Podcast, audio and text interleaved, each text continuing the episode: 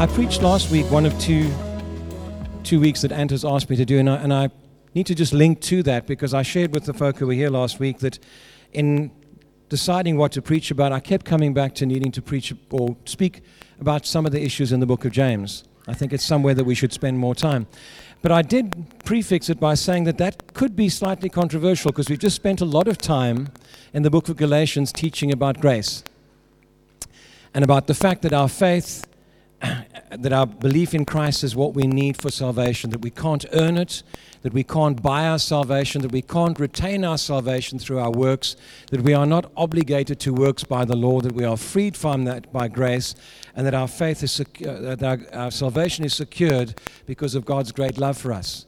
We have um, been teaching for some time out of Galatians about the tremendous importance of us understanding the grace of God, that we are no longer bound by the law and that it seems a bit of a culture shock to go into the book of James. And I mentioned last week that it caused controversy way back. Martin Luther, at one point, called it the Epistle of Straw. He said it did not build on the foundation of the Gospels because it seemed to people who just looked at it briefly that there was all this teaching in the epistles of Paul and from the Gospels of the grace of Christ.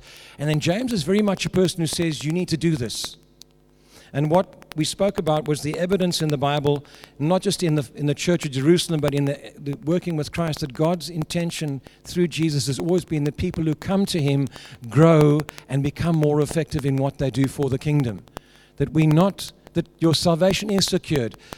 If you've accepted Jesus Christ as your Lord and Savior, if you've given your life to Him, your salvation is secured. It was not bought by any effort and it will not be retained by that. And God's love for you will not increase or decrease because of what you do for him. His love is all encompassing. So when James begins his teaching and others teach about the things that we need to do, that is our response to our salvation. It doesn't secure it. Your salvation is there. What now? And we spoke about what the church was about and about the fact that it's a place where we prepare. We go from being people, if you looked at the disciples when they first joined Jesus, their role was to observe and to be part of what he was doing and to have fellowship. And they saw what he was doing. But as time went by, by watching what he was doing and by the teachings that he gave them pertinently, and then by sending them out to do things, they became effective. So when the time came, they were ready to take the gospel to the world that needs it so desperately. And that's still the intention of the church.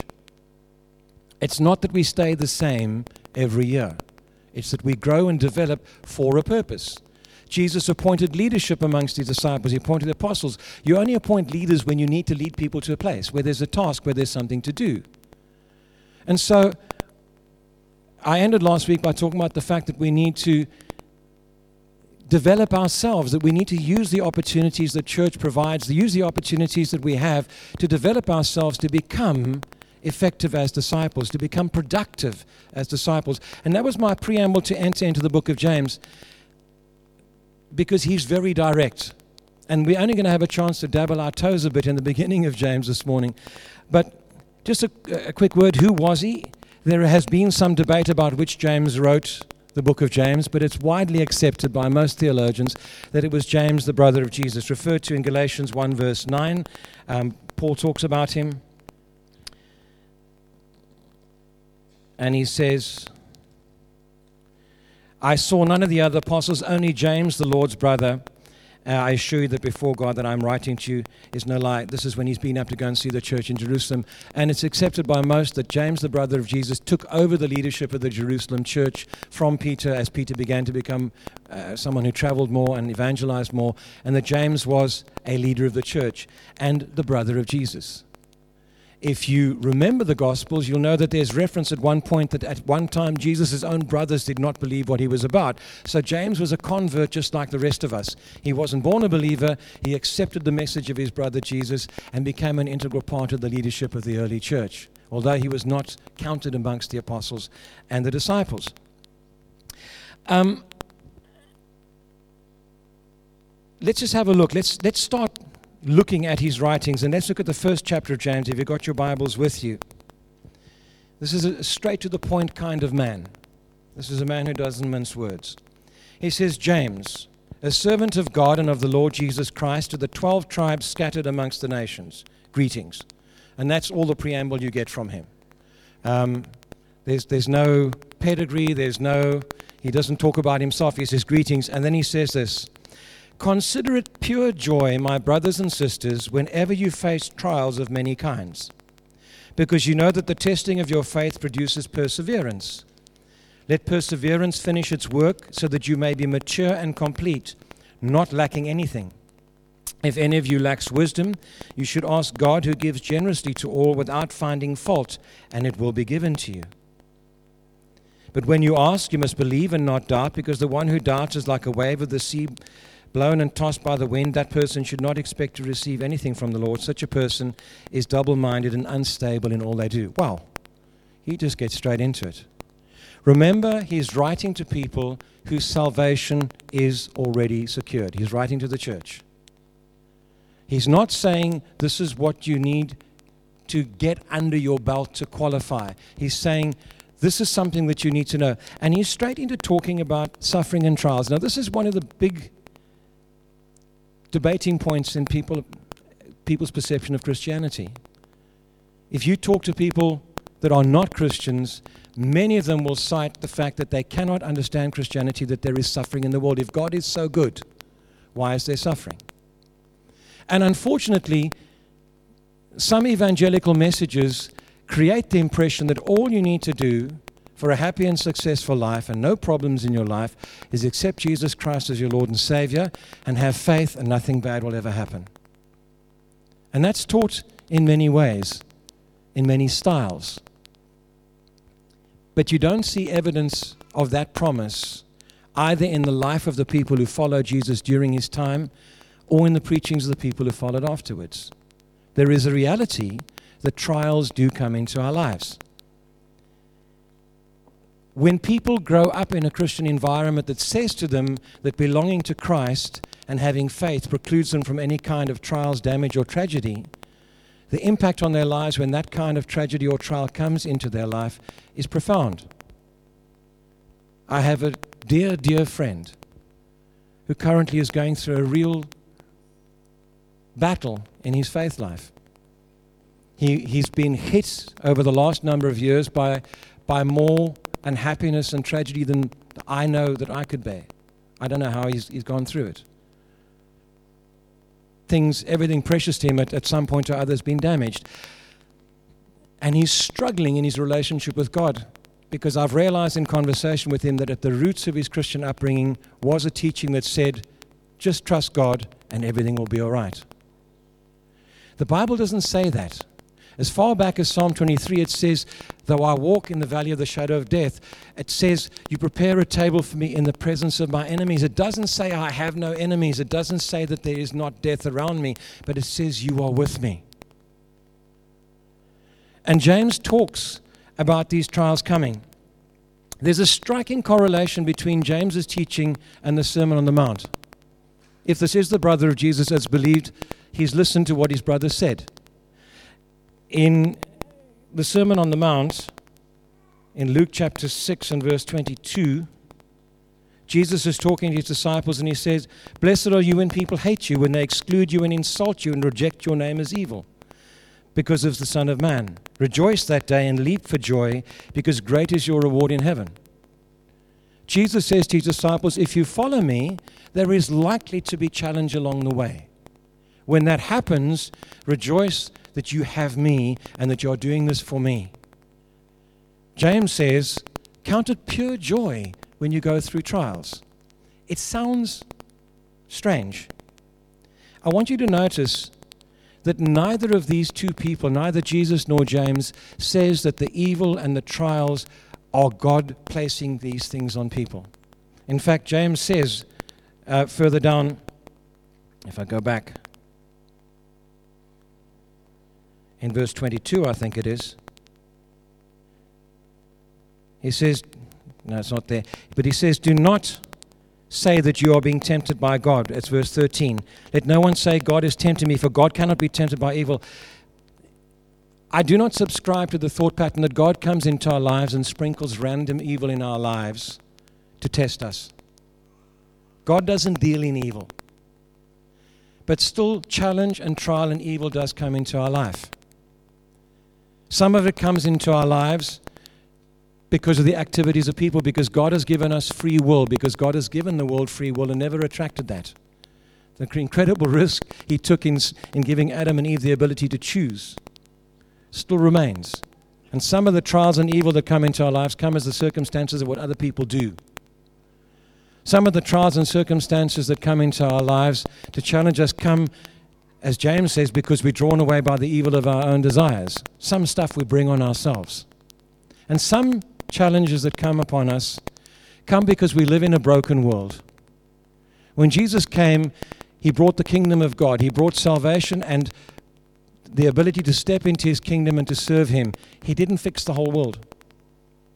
There are still what are called natural disasters. There are still evil things out there. There is still disease. There is still sickness. These things come into our lives and bring trials and challenges. And there's probably nobody sitting here, no matter how much you love God, who's not had trials and challenges. The problem comes when we begin, when those things come along to say, This is because God doesn't love me anymore. This is because I've done this and this wrong. Well, if you've done, put it right. This is because trials and challenges are part of our life. James doesn't say that God puts them there. Jesus doesn't say he wants them to be there, but they are a reality. But they both say this is how to respond to it rejoice, be strong, go forward. James says to them, rejoice when trials come because they make you stronger. I don't know about you, but I've been sleepless for the last two weeks, or nearly sleepless for the last two weeks, because I've loved watching the Olympics. I don't know if it's affected your sleeping patterns, but it has affected mine. It's wonderful to see people doing things to the level that they do.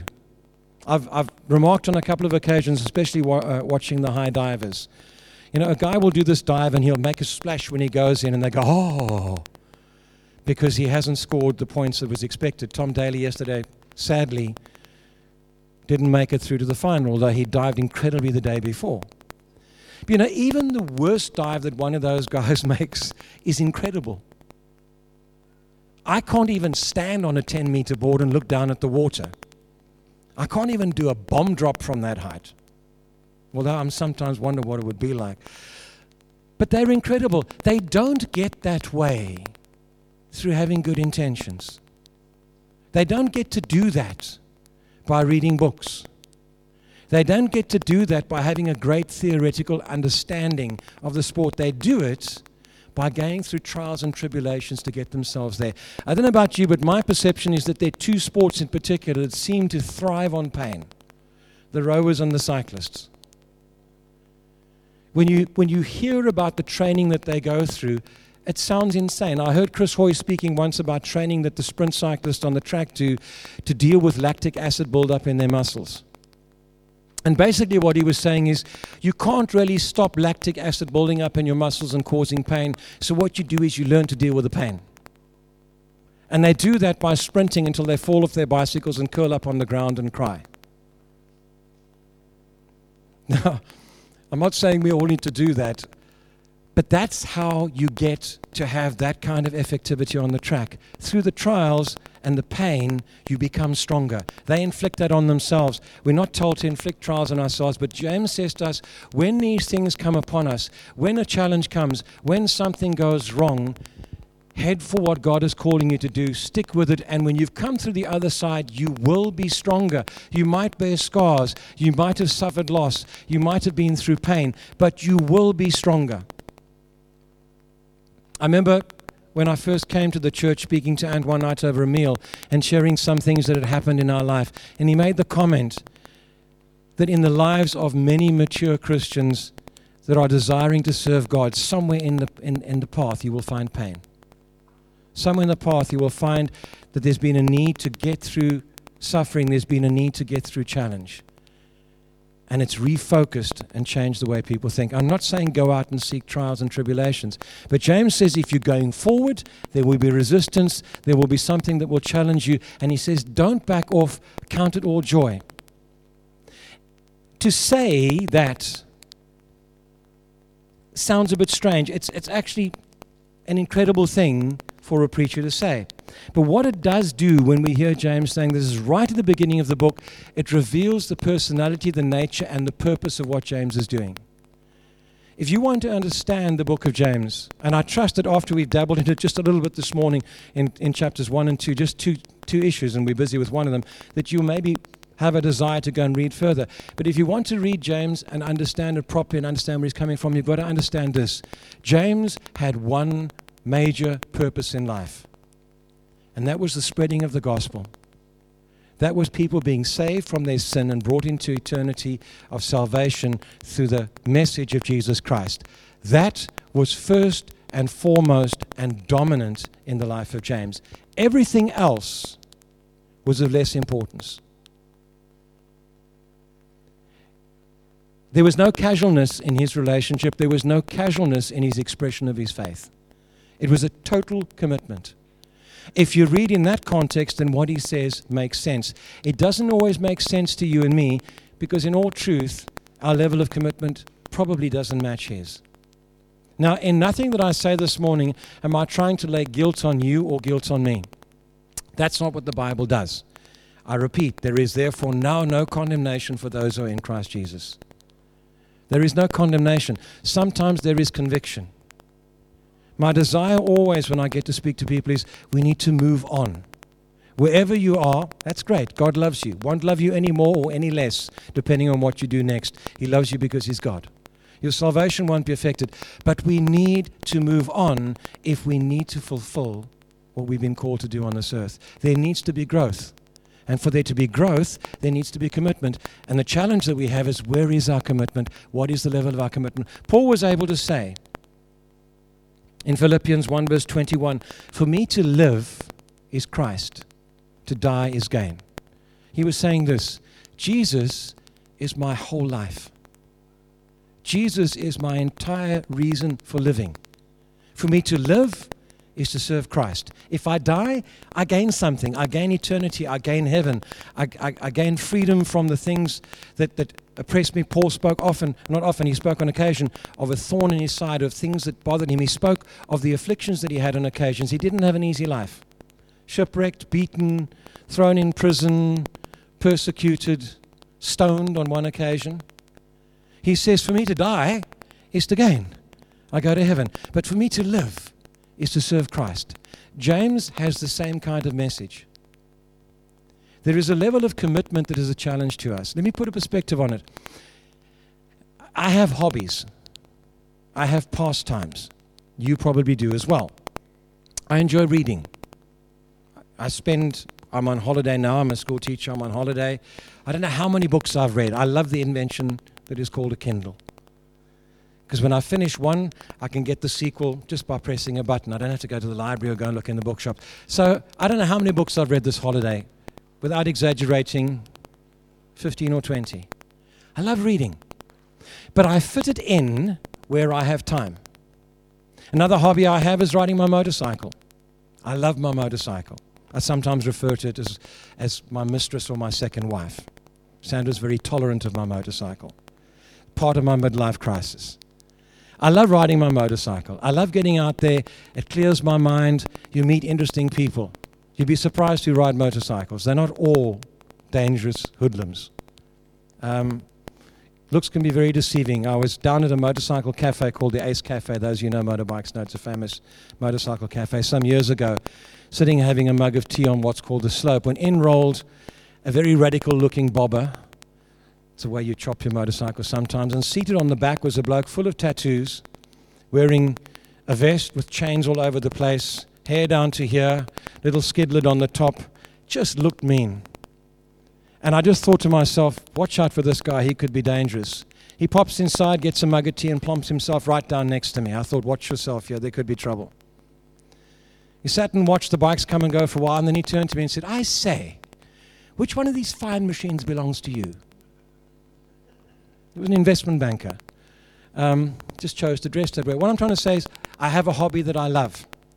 But I ride my motorcycle when work is over, over the weekend, during holidays. I fit it in to the important things in my life. It's not my number one priority. Here's the challenge forgive me. But is your faith a hobby? Do you fit the will of God into the time that you have available? Do you fit it into your spare time? Do you first do the important things regarding your career, your finances, your social responsibility, your family, and then what's left over? You enthusiastically practice your faith. I'm not a full time biker, I'm an enthusiastic amateur. I've got to ask the question of myself and of you are we enthusiastic amateurs in our faith? James is sold out. What he writes is whatever happens in your life, use it to grow stronger in your serving of God in the kingdom of God. And he's at a radical point in that. Now, guys, this is not to lay condemnation on all of us, but the challenge is there. Where are we?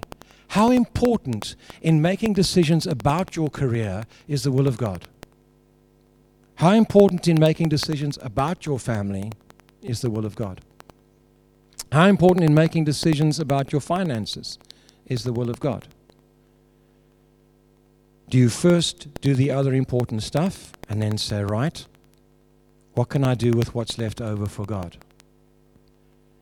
I'll apply my time in this way, and what's left over, I will rejoice in thee and happily give God what's left over. James says, everything. Not because you have to, not because it earns your salvation, not because it retains your salvation, not because it earns the love of God. I keep repeating this because I need to. God will not love you more because you do more. God loved you when you were still lost in sin. While we were still sinners, the word says to us, Christ died for us. We hadn't earned it a jot or a tittle. And I use frequently the example of the thief on the cross. Take encouragement from the thief on the cross next to Jesus. He'd lived a life of terrible sin, and he was standing hanging at a point of execution. And he cries out to Christ and he gets full and complete salvation. And Jesus says to him, This day you will be with me in paradise. And all he ever does after that is die. He doesn't do any good works. No restitution, no putting right of what he's done. He doesn't earn a thing, but he goes to heaven. Your salvation is not dependent on this. Your salvation is dependent on faith in the message of the gospel of Jesus Christ. But we need to look at the fact that that does not release us from the fact that once we are people serving God, there is a world out there that does not know Jesus. I mentioned last week, I quoted some statistics. 9% of the population of this country claim to be practicing Christians.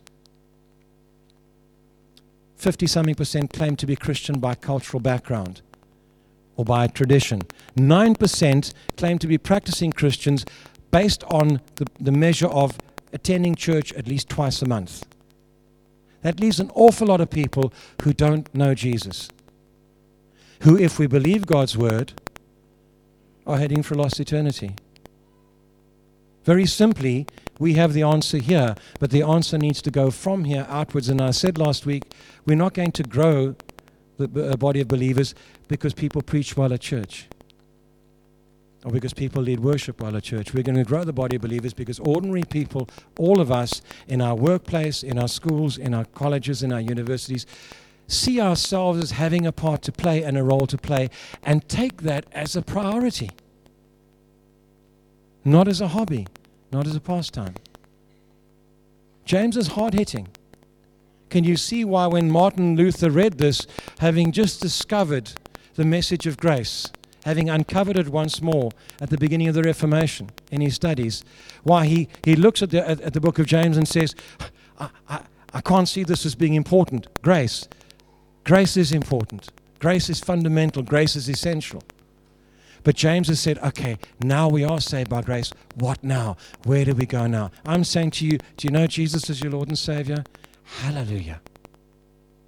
Hallelujah. You're going to heaven? Yes. Fantastic. I'll see you there. It's going to be great. What about now? What about now? Does a trial or a challenge or some rejection from somebody at work make you never mention your faith again? Does the change in society, can I say this? I don't know, it just popped into my mind now. Young parents, The challenge will come soon from society about your right to raise your child in the Christian faith. It'll come. Society will say, You have no right to impose what you believe on a young child. They will try and they will challenge. These challenges are going to come. What are you going to do? Are we going to step back? Are we going to retreat? Are we going to question the reality of God? James says, Count it all joy. I want to look at one more aspect of what James says. I want to read verse 22.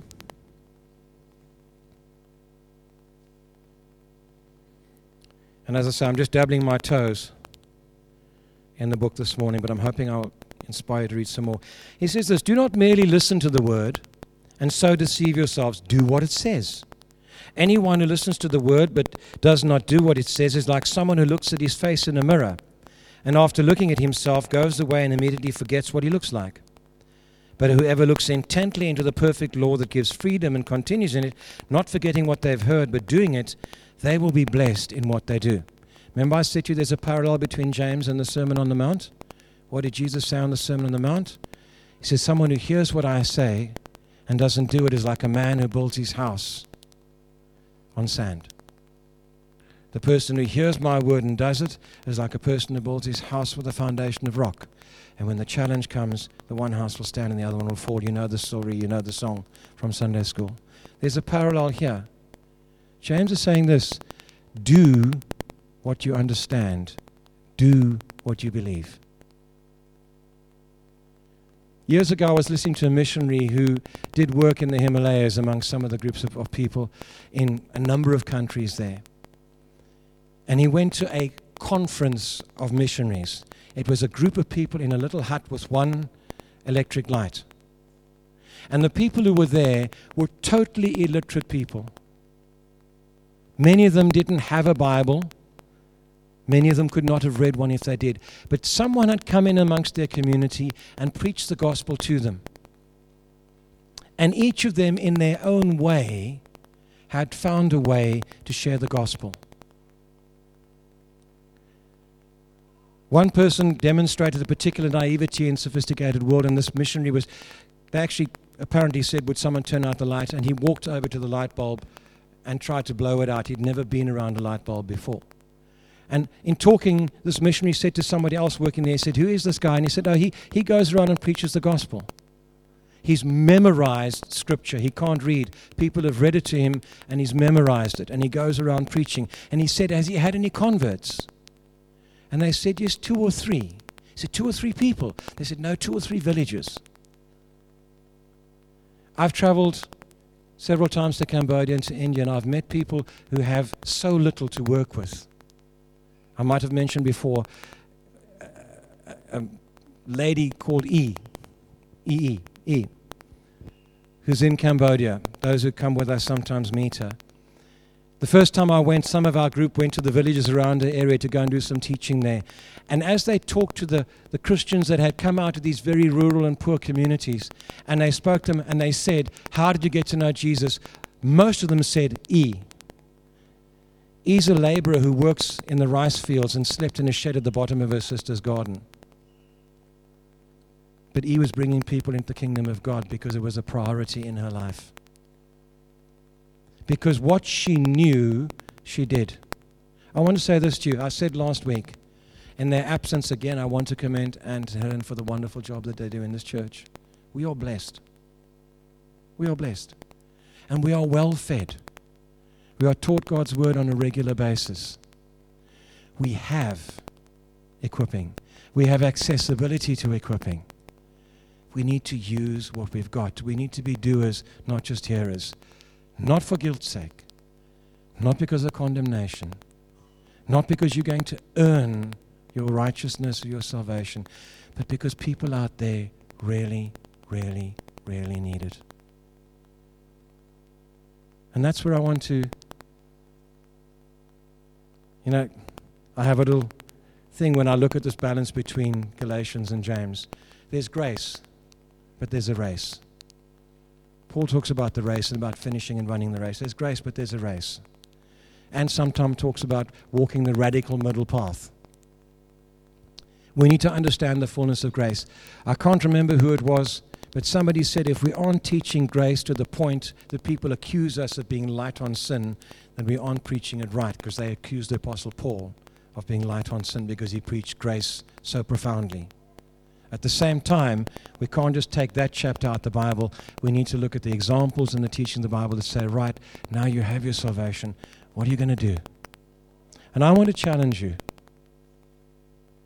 I want to challenge you not from a point of view you have to prove anything, but I want to ask you to do an audit for yourself and say, what can I do? What can I do? How can I grow? How can I use what I've got? How can I make a difference? To be open to the opportunities that God creates. To be open for the times to do what you believe in your everyday circumstances. I'm not challenging each one of you to go out and be a missionary, although I have a, a dream that at least half of this congregation at some point will come on a short term mission somewhere and see what it's all about. So begin to think about that. It's a great experience to see what God is doing.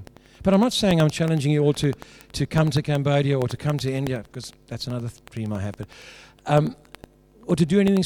I'm saying, what can you do with what you've got? What can you do with what you've got? How can you put into practice? How can you be a doer and not just a hearer? I want to challenge you. There have been trials, there's been hurt. It's very difficult to go into a church community and not find people who have been hurt by Christians. We hurt each other. Part of the trials is the way we treat each other. Have you been sidelined because you've been hurt? Have you backed down? Have you stood to one side? Have you withdrawn because you've been hurt? Are you angry with someone? Have you been disillusioned? It's a trial. Have you let that trial push you to one side, or are you getting stronger? Just talking this morning with some of the guys at the back. If you look into the lives of some of the greatest evangelists and mighty men of God, the most famous, you will find that they're all flawed. They've all got their weaknesses, they've all got their problems, they've all got their challenges. Have you been hurt by something like that and you've, you've seen a famous preacher fall and you've said, I'm stepping back? What trial or tribulation has made you less effective? And what trial and tribulation has made you stronger? My challenge to you is get stronger, get effective. I'm all for the mobilization of the church. For people not to come into church on Sunday morning and say, I'm here just to have fellowship, just to be fed, just to bless people here, but for people to come in to say, I'm coming also to be equipped. A friend of mine ran a church that had over, I've mentioned it here before, over the door as you left as you went out of the church, written over the door was, You are now entering a place of worship. And the challenge was to take what we have out and not to be sidelined by the trials and tribulations. But because of the love of God that is within us, because of the gratitude that we have for the great salvation that we have, to become a little bit more like James. He scares me. He does. He scares me that level of commitment, I feel inadequate. That's not the purpose of why he's writing. He's saying this is the right thing to do. He's not saying, I'll hate you if you don't. He's not saying God will fail you if you don't. He's saying this is the right thing to do. And he's walking ahead. If I can take one step closer and one person more comes into the kingdom of God, hallelujah. Hallelujah. And so I leave you with that challenge. Matthew, maybe we can finish with a song. Let's pray as they're going up.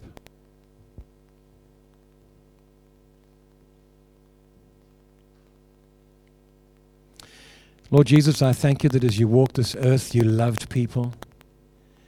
You fellowshiped with them, you ate with them, you conversed with them, you enjoyed times of fellowship and love that you shared in families and friends. The people around you rejoiced in your presence, and yet at all times, Lord, your purpose was the salvation of this world.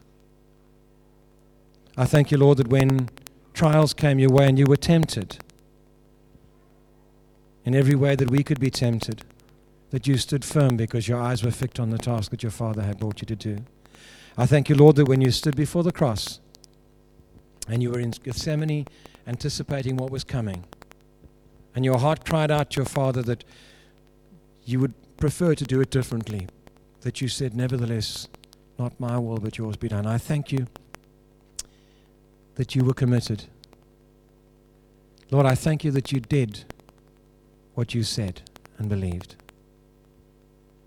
Lord, I pray for myself and for my brothers and sisters here this morning that you'll give us courage. That you'll give us courage to step out from the hurt, from the damage that trials and tribulations might have caused, from the anger or the hurt or the fear that has been brought upon us by circumstances or by people.